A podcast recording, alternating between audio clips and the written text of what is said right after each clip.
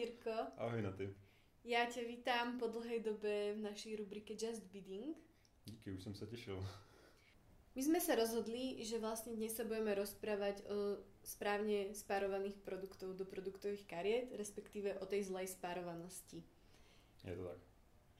Aký je ten případ, keď eh, se produkty zle naparují?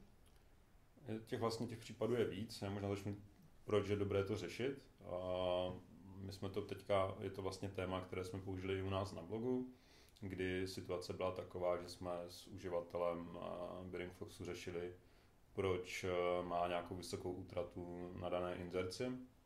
A při té kontrole jsme narazili na to, že měl třeba špatně spárované produkty do produktových karet, takže třeba v sortiment reportu nebo v přehledu na Heurece se to tvářilo, že má hodně spárovaných a dobře produkty. A když jsme to rozkrývali podle statistik, tak jsme třeba narazili na produkty, které měli spoustu prokliků, ale žádné objednávky. Takže jsme se dívali, v čem je problém.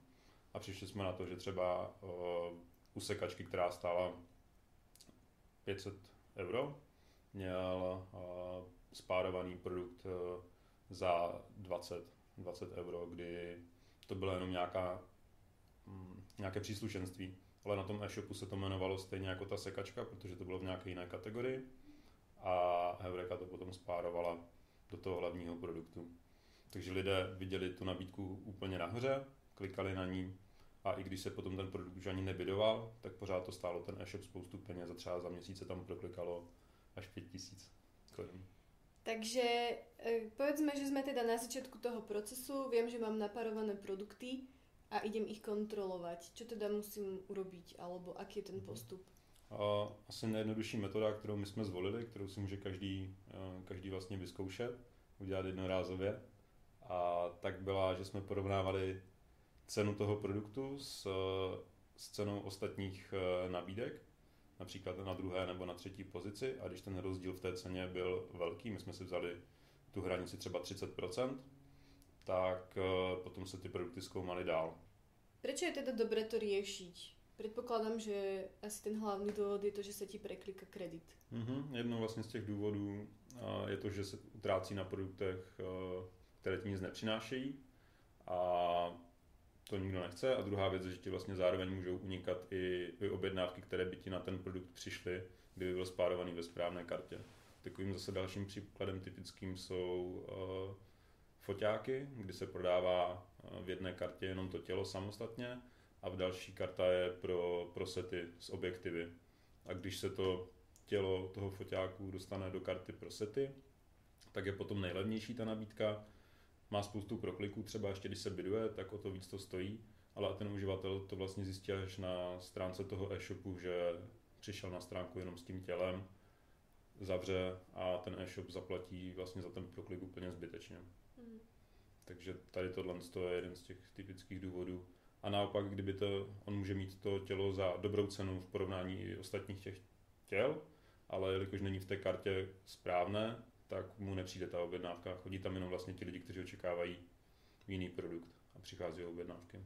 Jaké jsou ty nejčastější příklady toho zlého sparování?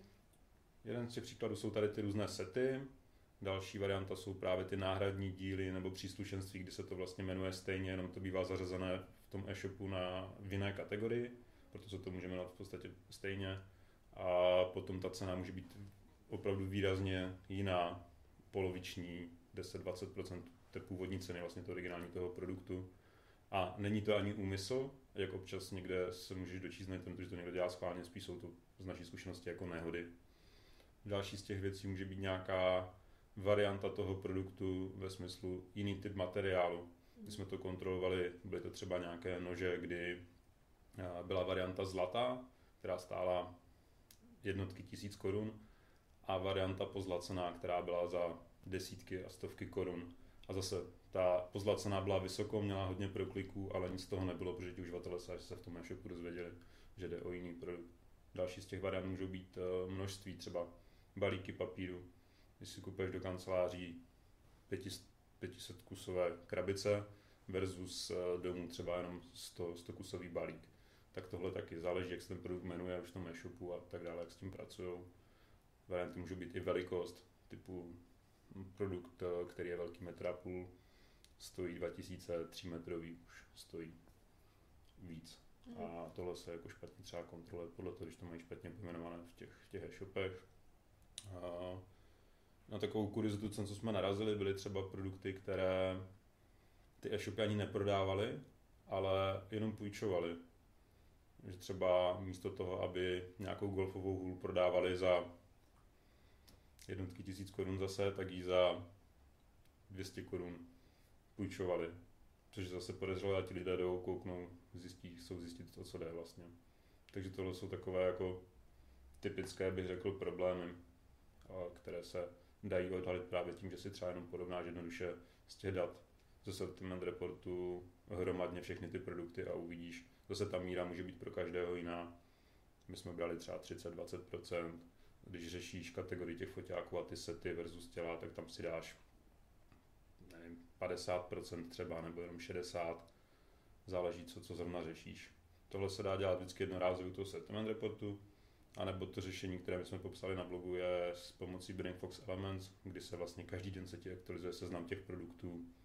Díky tomu, že Brainfox si stavuje ta data ze sortiment reportu, tak dokážeš porovnat svoji cenu s tou druhou nejnižší například nebo třetí a máš každý den vlastně nové produkty v těch výběrech a můžeš to jednou za čas, jednou za týden, za měsíc, podle toho, jak máš čas na toho klienta si to kontrolovat. Keď už teda vieme, že ty produkty máme zle spárované, aký je ďalší postup? Ako ich odparovať a dostať ich na to správné místo? Hmm. Většinou to řešení bývá celkem jednoduché, záleží se na typu. Dobrým příkladem jsou například eh, cartridge do tiskáren, kdy Heureka rozděluje na originální a kompatibilní. A často se právě stane, že ta kompatibilní se dostane do toho originálu, nebo naopak, pak je tam výrazně levnější nebo výrazně dražší a zase to nemá ten efekt. Takže tam ti stačí třeba jenom změnit kategorii případně u jiných produktů jsou to parametry a právě ta kategorie, která je rozdělená, nebo je adaptéry k počítačům a podobně na ten originál versus kompatibilní.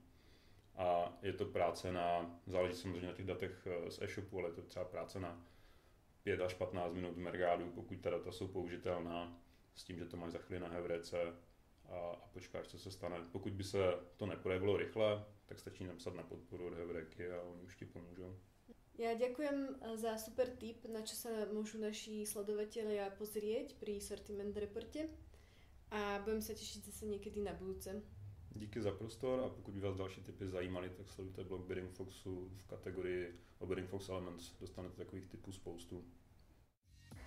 Ak sa vám toto video páčilo, dajte mu like. Ak vás niečo zaujíma, napíšte nám komentár dole pod video. Ak nechcete prísť o naše videá, stačí dať odber na tento kanál. A ak by ste chceli nájsť videá ešte niekde inde, stačí sa pozrieť na našu stránku www.mergado.sk alebo cz lomeno TV.